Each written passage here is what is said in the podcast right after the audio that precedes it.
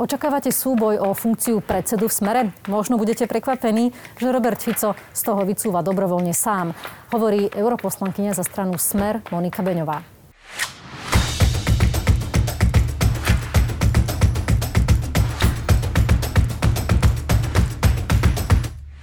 Dobrý deň, pani Beňová, vítajte v Trende. Ďakujem veľmi pekne za pozvanie, dobrý deň. V Smere sa schýľuje k súboju o predsednícku stoličku. Predpokladám, že vašim favoritom je stále Peter Pellegrini. V Smere sa k tomuto súboju schýľuje už takmer rok, takže uvidíme, že či k tomu súboju teda dôjde aj reálne, pretože myslím, že naposledy som bola aj tu u vás ako hosť, keď prišla vlastne taká prvá vlna ešte pred voľbami tohoročnými februárovými. A po voľbách do Európskeho parlamentu. Áno, áno. A už vtedy sa hovorilo o tom, že k takémuto súboju má prísť. A akurát teda, že sa odložil, pretože bolo pred voľbami, bolo treba sústrediť sa na kampáň a teraz prišla tá chvíľa, kedy tento súboj pravdepodobne teda už dostane reálnu podobu. Nehovorila by som o tom súboji, že je to len taký súboj pre súboj. Prepáčte, toto úžasné rúško mi padá. Že taký súboj pre súboj. Ide o takú celkovú katarziu, ktorú ten Smer potrebuje a nakoniec naznačili to aj posledné dni.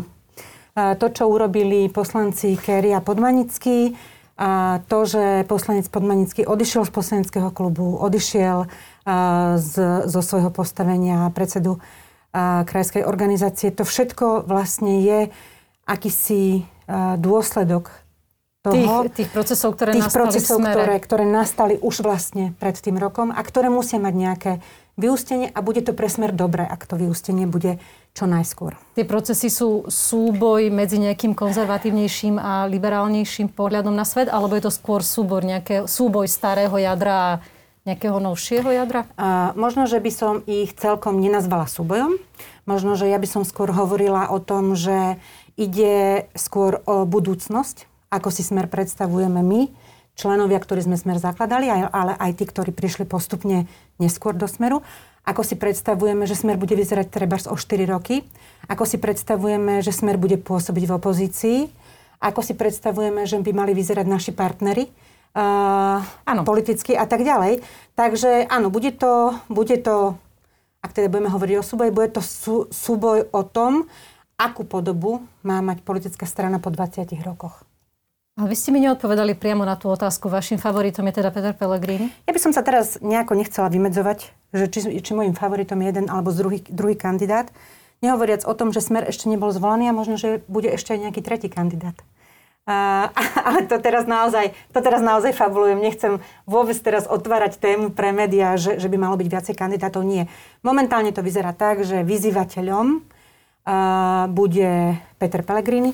Otázkou je, ako na túto výzvu odpovie súčasný predseda a či pôjde do tohto súboja, pretože tie jeho vystúpenia, ktoré si pamätám ešte tak spred mesiaca, pretože už som pomerne dávno nevidela žiadnu jeho tlačovú konferenciu, ktorá by sa tomuto venovala, boli skôr také vágne, že nebolo to, že príjmam hodinu rukavicu a idem do súboja s Petrom Pellegrinim, ale boli to len také ako keby jeho názory na to, ako si predstavuje on politickú stranu Smer. Nebola to odpoveď na to, že ide do súboja s Petrom Pellegrinim. Mm-hmm. Takže možno, že nakoniec budeme prekvapení všetci a k žiadnemu volebnému battle nepríde. Že, to znamená, že podľa vás je možné, že by napokon došlo k tomu scenáru, ktorý bol ideálny, v Smere, že by sa tá moc pokojne odovzdala z rúk Roberta Fica do rúk Petra Pellegriniho? Veľká časť členskej základne Smeru má takúto predstavu, že by to bolo ideálne riešenie. Áno, to je známa vec, že toto ide. A myslím si, že by to bolo ideálne riešenie, ale v konečnom dôsledku je to naozaj na vyzývateľovi a na súčasnom predsedovi, ako túto situáciu zvládnu. Ja už som opakovane povedala, že pre mňa je dôležité, aby ju zvládli v prospech celej strany, nie v individuálny prospech jedného alebo druhého. Vy ste povedali, že vy ste nemali pocit, že Robert Fico jednoznačne zareagoval na tú výzvu, ale ja si pamätám, že on tam povedal, že je odhodlaný sa uchádzať o to, aby ďalej viedol Smer. To pre vás neboli jednoznačné slova? Povedal to už dávnejšie a povedal to vlastne krátko po voľbách. Áno. Potom, čo Peter Pellegrini prvýkrát ako keby naznačil svoju ambíciu. Odvtedy ale Peter Pellegrini túto ambíciu niekoľkokrát zopakoval. Posunul ju dokonca do roviny, že by bol rád, keby ten snem bol už v septembri. A odvtedy už vlastne žiadna taká jasnejšia reakcia zo strany súčasného predsedu neprišla. A momentálne vlastne už mesiac, alebo teda minimálne pár týždňov, neviem ani, že či pán predseda súčasný nejakú tlačovú správu alebo nejaký briefing alebo niečo k tejto téme mal. Myslím, že skôr nie. Mohla by som to tak zovšeobecniť a povedať, že nie je vylúčené, že Robert Fico odstúpi z toho súboja sám a dobrovoľne? V tejto chvíli si myslím, že nie je vylúčené nič. Robert Fico tiež určite prehodnocuje celkovú situáciu, ako zakladateľ strany si musí takisto aj on prejsť takým tým vnútorným nejakým premýšľaním o tom, či chce, aby tá strana fungovala ako štandardná strana naďalej, alebo či bude presadzovať iba svoj nejaký individuálny záujem, individuálnu predstavu svojho pôsobenia. A ako ja poznám Roberta Fica, určite urobí dobré rozhodnutie. Ak ho neurobí, bude to nielen na škodu Smeru, pretože potom dôjde k tomu naozajstnému súboju, ale bude to aj na škodu jeho osoby. Vy ste už naznačili, že súčasťou týchto procesov je aj to, že dvaja členovia Smeru, dnes už jeden bývalý, to je Ján Podmanický, ktorý sa dnes vzdal členstva strane aj v poslaneckom klube, a zároveň pán Kéry, uzatvorili alebo avizovali vznik nejaké hodnotovej platformy s 2 poslancami za LSNS. A skutočnosť, že pán Ján Podmanický sa rozhodol odísť zo Smeru, vypovedá niečo o tom, že by v Smere mohlo napokon predsa len, alebo že sa začínala by sa tá rovnováha preklápať v prospech toho liberálnejšieho, mladšieho spektra? Ak dovolíte, by som sa celkom zámerne teraz vyhla tomu označovaniu liberálnejšie alebo konzervatívnejšie. A to z toho dôvodu, že túto reláciu budú pozerať určite viacerí ľudia, ktorí nie celkom ešte v tejto chvíli rozumejú tomu, že čo znamená liberálnejšie krídlo a konzervatívnejšie krídlo. Nepodhodnocovala by som ich sám. Aj pán Podmanický dnes povedal, že podľa neho Peter Pellegrini, ktorý ho kritizoval za tú platformu, je skôr liberál ako ľavičiar, takže vy sami v Smere používate už tie termíny. Práve preto, že ani pánovi Podmanickému nie je jasná táto terminológia, pretože liberálne zmýšľajúci človek nemusí byť nutne z ekonomického pohľadu liberál, ale môže to byť úplne v pohode sociálny demokrat, dokonca aj ľavičiar s liberálnym videním ľudskoprávnych hodnôt, takže pán Podmanický tiež tomu nerozumie, preto sa aj ja tomu chcem vyhnúť.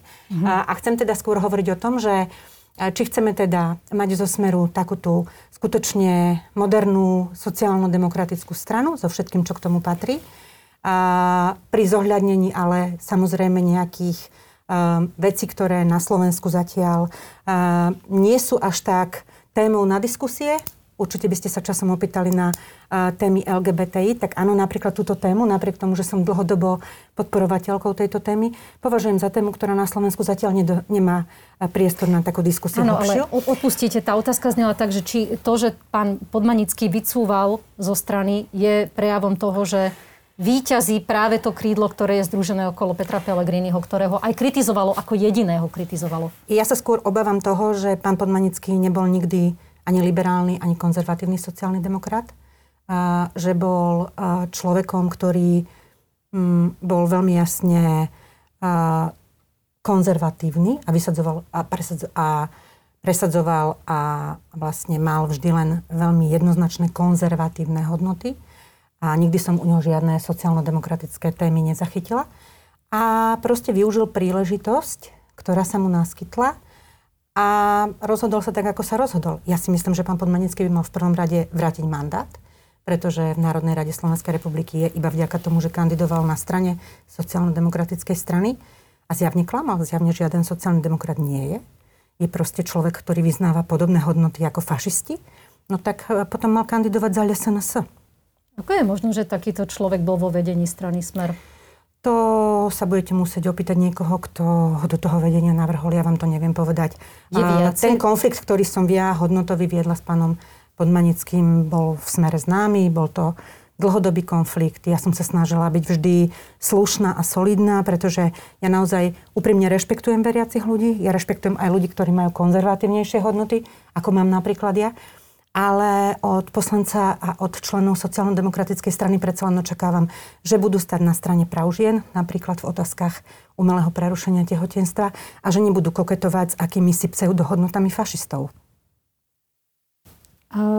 Je veľa takýchto ľudí v Smere?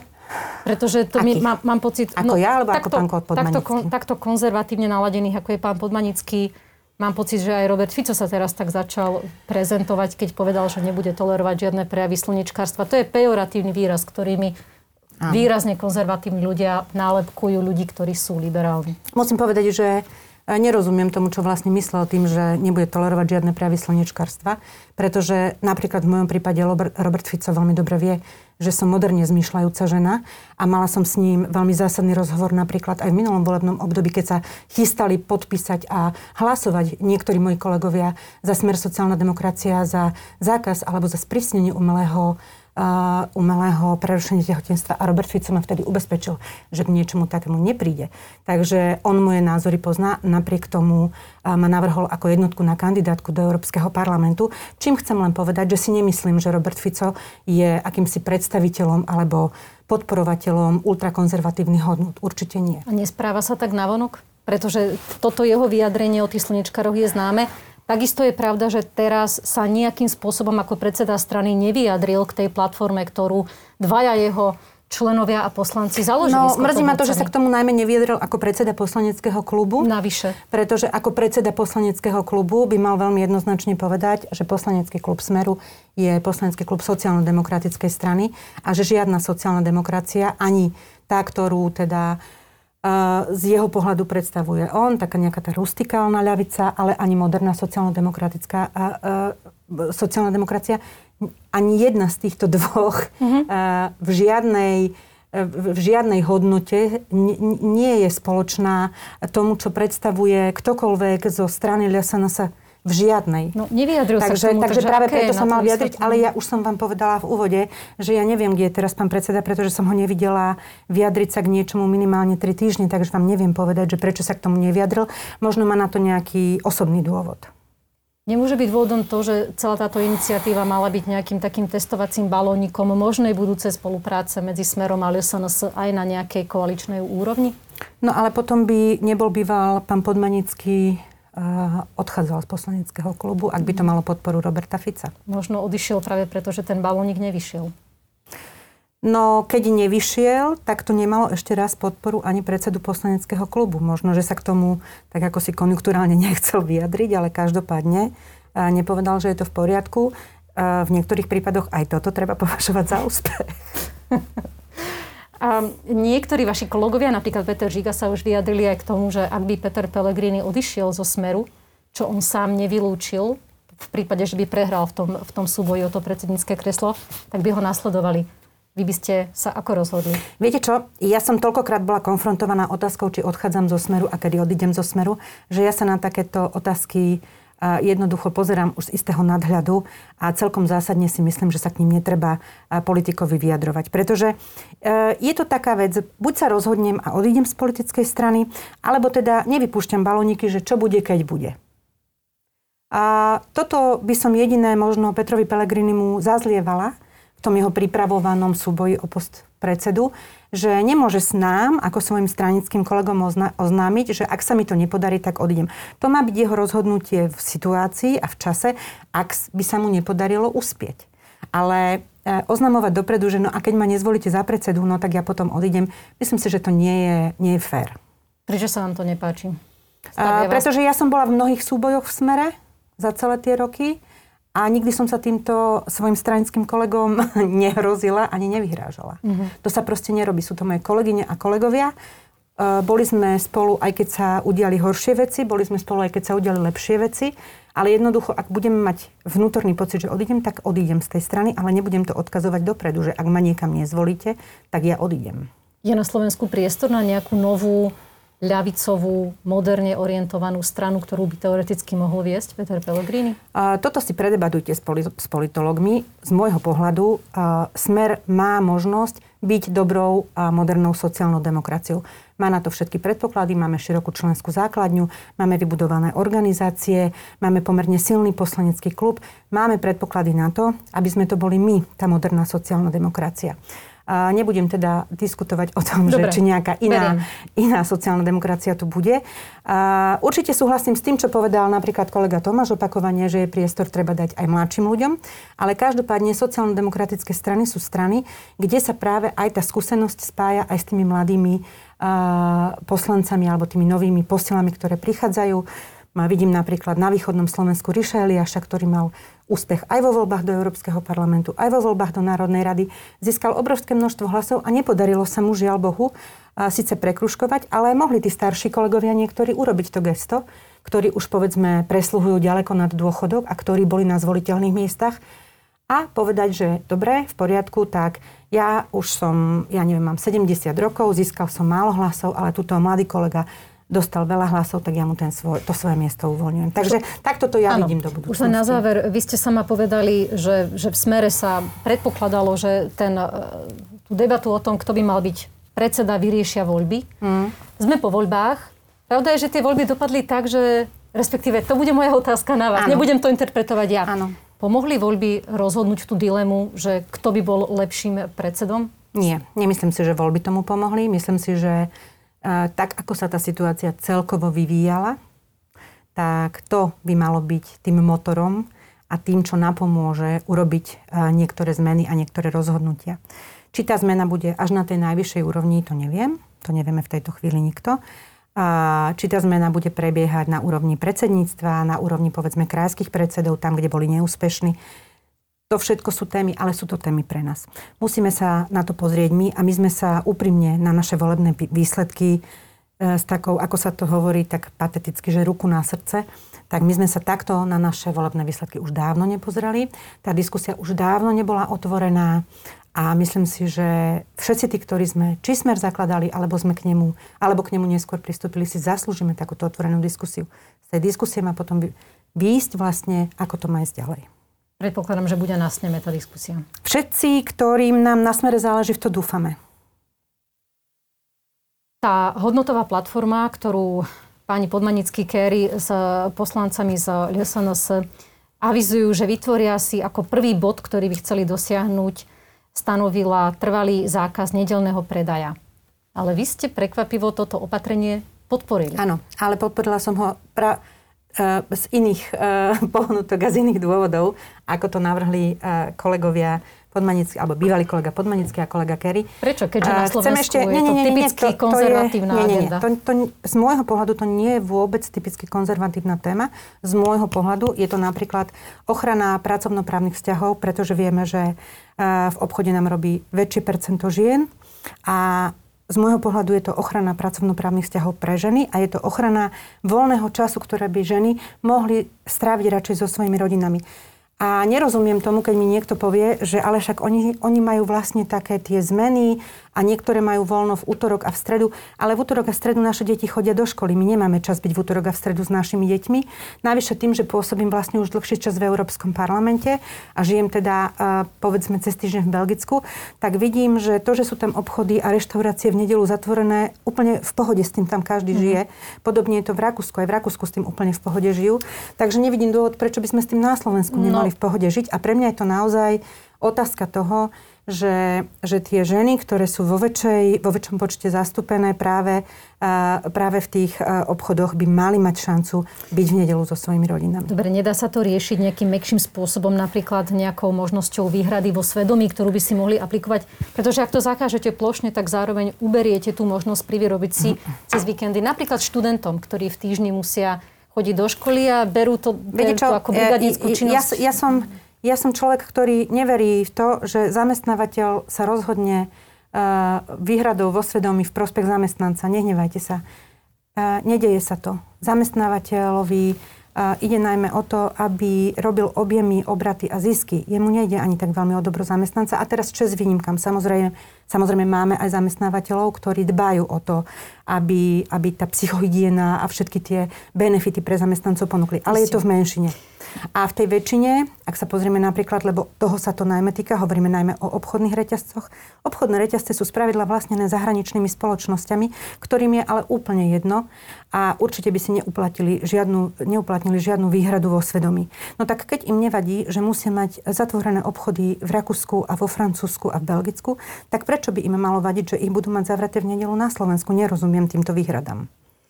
Ďalší moment, ktorý táto platforma konzervatívna chce presadzovať, je sprísnenie zákona o interrupciách. Tam je jednoznačné, že ste proti tomuto. Nezaujíma, ale prepáčte, ja som úplne proti takejto platforme. Chápem. Ja som len teraz chcela obsahovo rozobrať, že to, čo toto je za platforma? Čo je to za platforma? Hodnotová. Ale konzervatívna, hodnotová platforma, ktorá chce presadzovať ultrakonzervatívne. Platforma, ktorú vytvorili 4 ľudia, 2 predstieraní sociálni demokrati a 2 ľudia, ktorí kandidovali za fašistickú stranu. Pre mňa nie je platforma. Vzhľadom na to konzervatívne zloženie nového slovenského parlamentu, tam asi nie je vylúčené, že budú mať...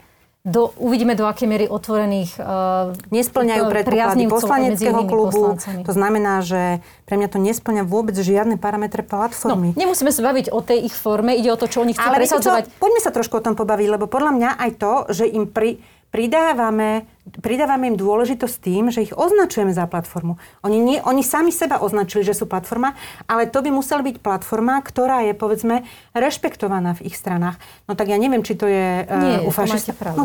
No tak potom to nie je platforma. Potom sú to 4 ľudia, ktorí sa rozhodli, že teraz sa idú tváriť, že budú niečo spoločne presadzovať. No, ale to neznamená, že nemôžu mať výtlak.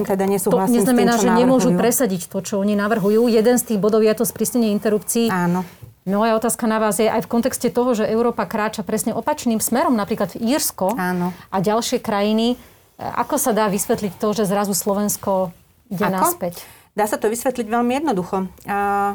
Málo sa tomu médiá venujú, málo sa tomu venujú politológovia. Ale tu postupne na pozadí všetkých tých riešení koronakrízy a na pozadí toho, čo sa stane či nestane v Smere, začína celkom zásadný hodnotový súboj. Aj preto je pre mňa dôležité, aby Smer zostal veľmi jednoznačne modernou sociálno-demokratickou progresívnou stranou. Pretože tento súboj naberá pomaly na obrátkach. A aj keď to teraz nie je platforma, do budúcnosti to môže byť veľmi výrazná skupina ľudí, tak ako sme to už zažili, ktorá tu bude vtláčať do spoločnosti tieto témy, ktoré ostrakizujú vždy časť spoločnosti. A toto považujem za veľmi nebezpečné a naozaj by bolo treba o tom veľmi otvorene hovoriť a mali by sa tým zaoberať aj mainstreamové médiá. Myslím, že my to riešime, že tie médiá sa snažia, ale zdá sa, že je tu nejaký teda naozaj, že čoraz silnejší nástup takýchto konzervatívnych síl. Môžeme hovoriť podľa vás, že sme na prahu nejaké konzervatívnej revolúcie? Ak sa pozrieme do Poľska, kde prebehla úplne jednoznačne, ak sa pozrieme do Maďarska, kde ju síce nenazvali konzervatívnou revolúciou, ale kde Fidesz ovládol veľkú časť spektra. Neliberálnou, čo je v podstate to isté. Veľkú časť spektra svojimi nie úplne z pohľadu ochrany akýchkoľvek práv, dobrými rozhodnutiami, tak áno, môže byť Slovensko ďalšou krajinou, kde sa skupina ľudí, ktorá je veľmi ultrakonzervatívne orientovaná, bude snažiť o čo najväčšie získanie moci a o čo najväčšie presadzovanie práve tých ultrakonzervatívnych hodnôt. A ja som zvedavá, ako tomuto chce čeliť vláda s ústavnou väčšinou. Je to zodpovednosť len vlády s ústavnou väčšinou? Určite áno. Nemá tam svoju časť odpovednosti aj opozícia. Napríklad Smer, ktorý práve teraz vidíme, že podporuje minimálne niektorými svojimi poslancami. V Smere sa ukázalo, no tak v Smere sa zrazu na verejnosť dostalo to, čo tam bolo dlho, že o tom dlho vedeli, že Ján Podmanický, Maroš Kerry ma prekvapil, to poviem veľmi, veľmi úprimne, a že Ján Podmanický sa dal dokopy s ľuďmi, s akými sa dokopy dal. Ale mňa to neprekvapilo, bola to otázka času, kedy to urobí a on to urobil práve v čase, keď Smer sa dostal do opozície a keď zacítil možnosť, že takéto radikálne, konzervatívne názory môžu dostať priestor.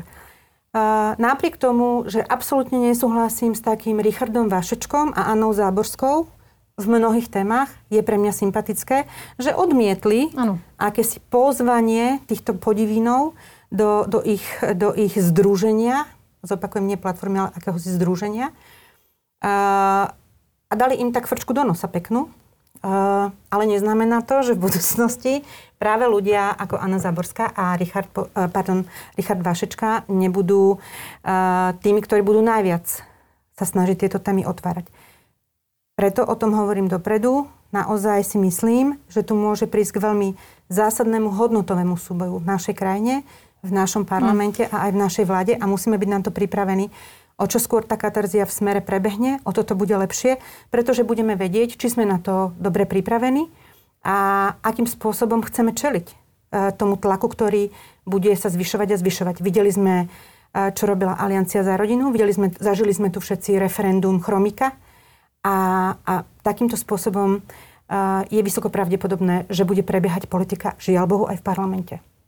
Ako sa mám pozeralo na skutočnosť, alebo ako ste vnímali fakt, že poslanci odmietli čo je len vziať na vedomie správu ombudsmanky Márie Patakijovej? Bola som z toho veľmi sklamaná, pretože to zase len nasvedčuje tomu, aký sme neschopní jednak pochopiť, aké je postavenie ombudsmanky a o čom vlastne má byť správa ombudsmanky a jednak, aký sme netolerantní aj v týchto ťažkých časoch, ktoré by nám mali práve otvoriť trošku viacej srdcia, otvoriť mysle a mali by byť priestorom na to, aby sme sa dokázali tak úprimne pozrieť sami do seba, tak práve v týchto časoch to, že neschválili jej správu, je takým výsledkom, že ešte stále majú ľudia v sebe veľmi veľa zla.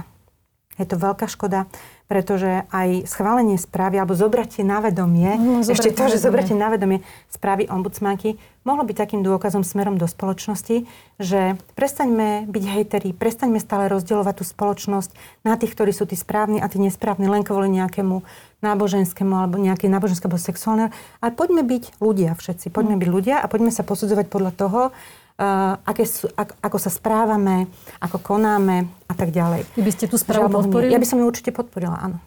Bez ohľadu na to. A určite by som aj na poslaneckom klube vyzývala kolegov, aby ju podporili. Ale nikto z vašich kolegov zo Smeru tak neurobil. Bola som z toho veľmi sklamaná, veľmi smutná. Poďme na európske témy. Ako hodnotíte pomoc slovenskej vlády firmám, občanom, ľuďom v čase koronakrízy v porovnaní s tým, ako postupujú ostatné európske krajiny? No, nechcem, aby to bolo, že kritika pre kritiku. Naozaj to teraz neberiem, že som zástupkyňa opozičnej strany.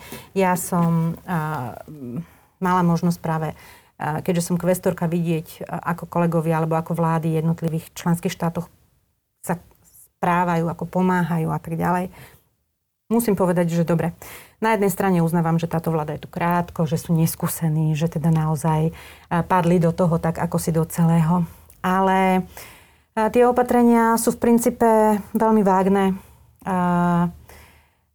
Tie informácie, ktoré mám aj ja, sú také, že buď sa to niečo príjma na úplne poslednú chvíľu, že sa na to nedokážu napríklad malí a strední podnikatelia ani pripraviť, alebo že všetky tie prísľuby, ktoré boli dané, sa vlastne doteraz neplnia, že tie peniaze sa vlastne veľmi pomalým a veľmi byrokratickým spôsobom dostávajú a že je to veľmi zlé. Vy ma poznáte, že ja som za také úprimné vždy postoje a myslím si, že nás čaká naozaj veľmi ťažká situácia. Myslím si, že by bolo treba, aby sme o tom hovorili a aby sa riešenia, ktoré príjma vláda, začali príjmať v takej širšej diskusii. Aby k tomu bola z môjho pohľadu prizývaná napríklad tripartita vo výraznejšej miere. Aby v oveľa výraznejšej miere boli prizývaní zamestnávateľia. Pretože v konečnom dôsledku sú to oni, ktorí majú tie skúsenosti a vedeli by vláde oveľa lepšie poradiť. Takže z môjho pohľadu naozaj jednak sú nedostatočné a jednak sú veľmi také, viete...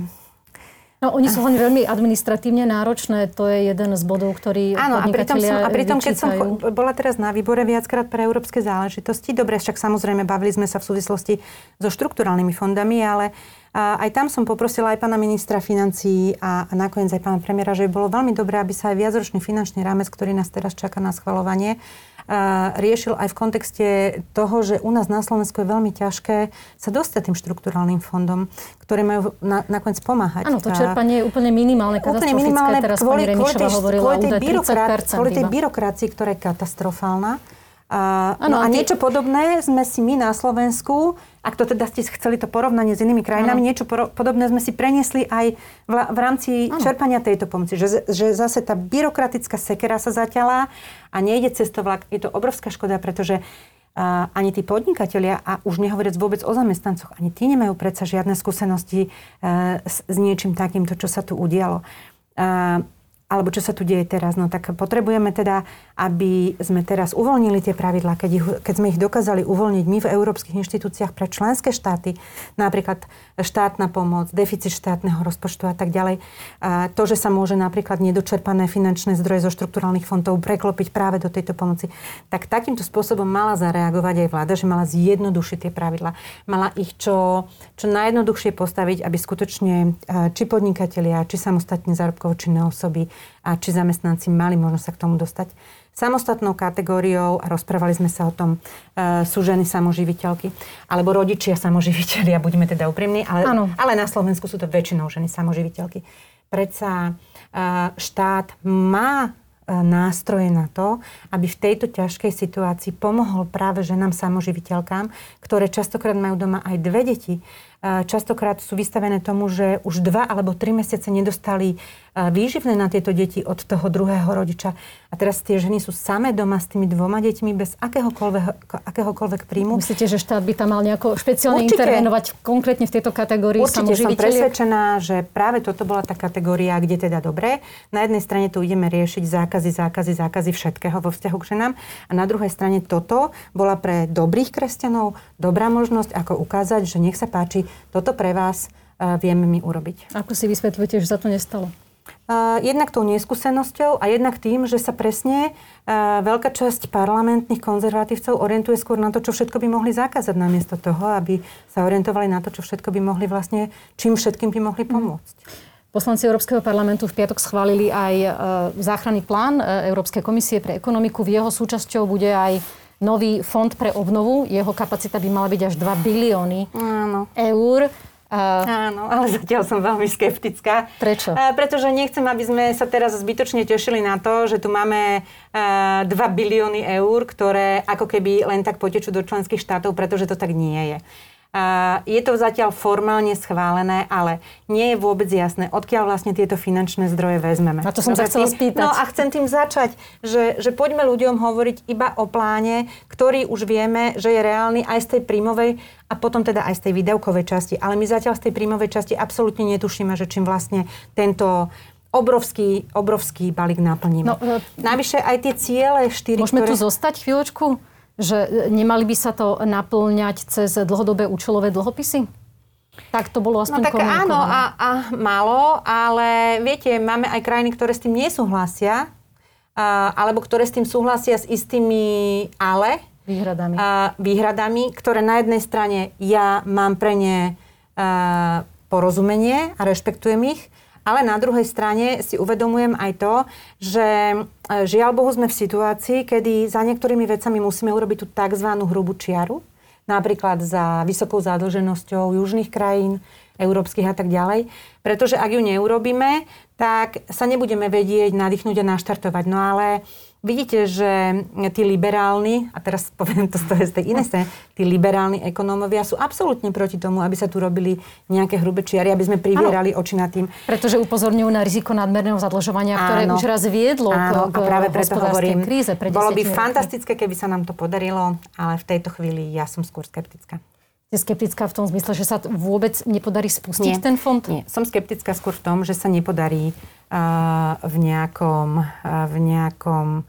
100% objeme naplniť tú príjmovú časť a že sa budú musieť robiť potom úpravy a redukcie. Ale zase na druhej strane som optimistka v tom, že v tejto chvíli je to aspoň niečo, čoho sa môžeme chytiť a na čo môžeme začať stavať, pretože tá situácia v oblasti priemyslu, v oblasti hospodárstva, v oblasti sociálnej politiky je naozaj zlá a všetky tie prognózy, ktoré máme k dispozícii, ukazujú, že bude ešte horšia. Takže skúsme sa tohoto zachytiť, skúsme si povedať, že dobre, na začiatok poďme sa baviť o nejakých 500 miliardách, lebo tam si to viem predstaviť, že tam sa vieme baviť. Mhm. A poďme rozmýšľať, ako týchto prvých 500 miliard rozdeliť tak, aby sa nám podarilo zasanovať to, čo potrebujeme najviac. Áno, a to čerpanie by bolo tiež spojené s nejakými reformnými alebo fiškálnymi podmienkami, ako to bolo v prípade pomoci napríklad z Eurovalu? No, Teoreticky áno, ale už keď sa pozrieme na pomoc z Európskeho finančného mechanizmu, tak síce sa napríklad v Grécku podarilo znížiť ten deficit, ale na druhej strane nevieme dneska ešte o Grécku predsa hovoriť ako o zdravej a vitálnej ekonomike. Takže vždy je to také... Štruktúrálny dlh sa stiahol. No a preto tie očakávania musia byť také primerané, hej? Že poďme mať primerané očakávania k tomu. Áno, bude to určite závisieť od dodržiavania pravidiel, ale viem si predstaviť aj to, že tak, ako sme dokázali urobiť výnimky v súčasnosti, napríklad pri štátnej pomoci alebo pri deficite štátneho rozpočtu, tak aj v budúcnosti, ak tá situácia bude taká, ak to bude nevyhnutné, tak tie výnimky sa dajú urobiť. Možno som smerovala k tomu, že či je dnes už cítiť na tej európskej pôde medzi európskymi lídrami istú rezervovanosť voči tým austerity measures, tie úsporné opatrenia, ktoré sa veľmi tvrdo presadzovali vo vzťahu práve ku Grécku aj ostatným krajinám PIGS označovaným. Áno. A boli veľmi následne kritizované, či dnes je cítiť už ústup z týchto pozícií alebo väčšinovo je cítiť ústup z týchto pozícií, ale ešte stále sú krajiny ako povedzme Holandsko, ktoré je takým strážcom a možno niektoré ďalšie krajiny, ktoré na to upozorňujú a ktoré stále tvrdia, že musíme byť ostražití a nesmieme dovoliť, a s týmto by sa dalo v zásade súhlasiť, že nesmieme dovoliť, aby tie peniaze boli len tak vyplýtvané, že každé jedno euro, ktoré bude takýmto spôsobom členskému štátu dané k dispozícii, musí naozaj mať ten multiplikačný efekt. Áno, ale čo preváži? Dá sa už dnes povedať, že či preváži názor toho Holandska, takého toho jastraba, alebo skôr... Nie, myslím si, že preváži ten väčšinový názor, že proste musíme do toho ísť. Hej. Že to bude také uvoľnenejšie, už to nebude proste to obdobie roku 2009. Z okolností som veľmi zvedavá, ako sa Slovensko k tomu bude do budúcnosti stavať, pretože vieme, že napríklad súčasný minister hospodárstva pán Sulík mal veľmi jednoznačný názor napríklad na európsky finančný mechanizmus, ktorý bol len slabým odvarom toho, čo bude recovery plan, teda plán obnovy, tak som veľmi zvedavá, že ako toto prežijú v koalícii. Pán Sulík tvrdí, že dnes sa situácia zmenila. Že toto je niečo úplne iné. Viete, čo nezmenila. Je taká istá, ale on si uvedomil, že už nechce odísť takou hanbou z vlády. Myslíte, no tak ale v niečom má pravdu pán Sulík, keď tvrdí, že dneska sú to objektívne príčiny, ktoré dostali tie krajiny do problémov a nie ako v prípade tej finančnej krízy, ktorá vyplynovala zo zadlženia tých jednotlivých krajín. Len to je veľmi ťažké povedať si, že či zadlženosť je skutočne neobjektívnou príčinou. Z pohľadu niektorých ekonomov aj zadlženosť krajiny je objektívnou príčinou, ak sa tie peniaze, ktorými sa tá krajina zadlží, investujú do dobrých programov. No tak vždy je na to rôzna. Vždy sa dá o tom debatovať. Dobre, tak sa budem tešiť na debatu niekedy na budúce s vami. Všetko dobré, nech vám dobre darí. Dovidenia.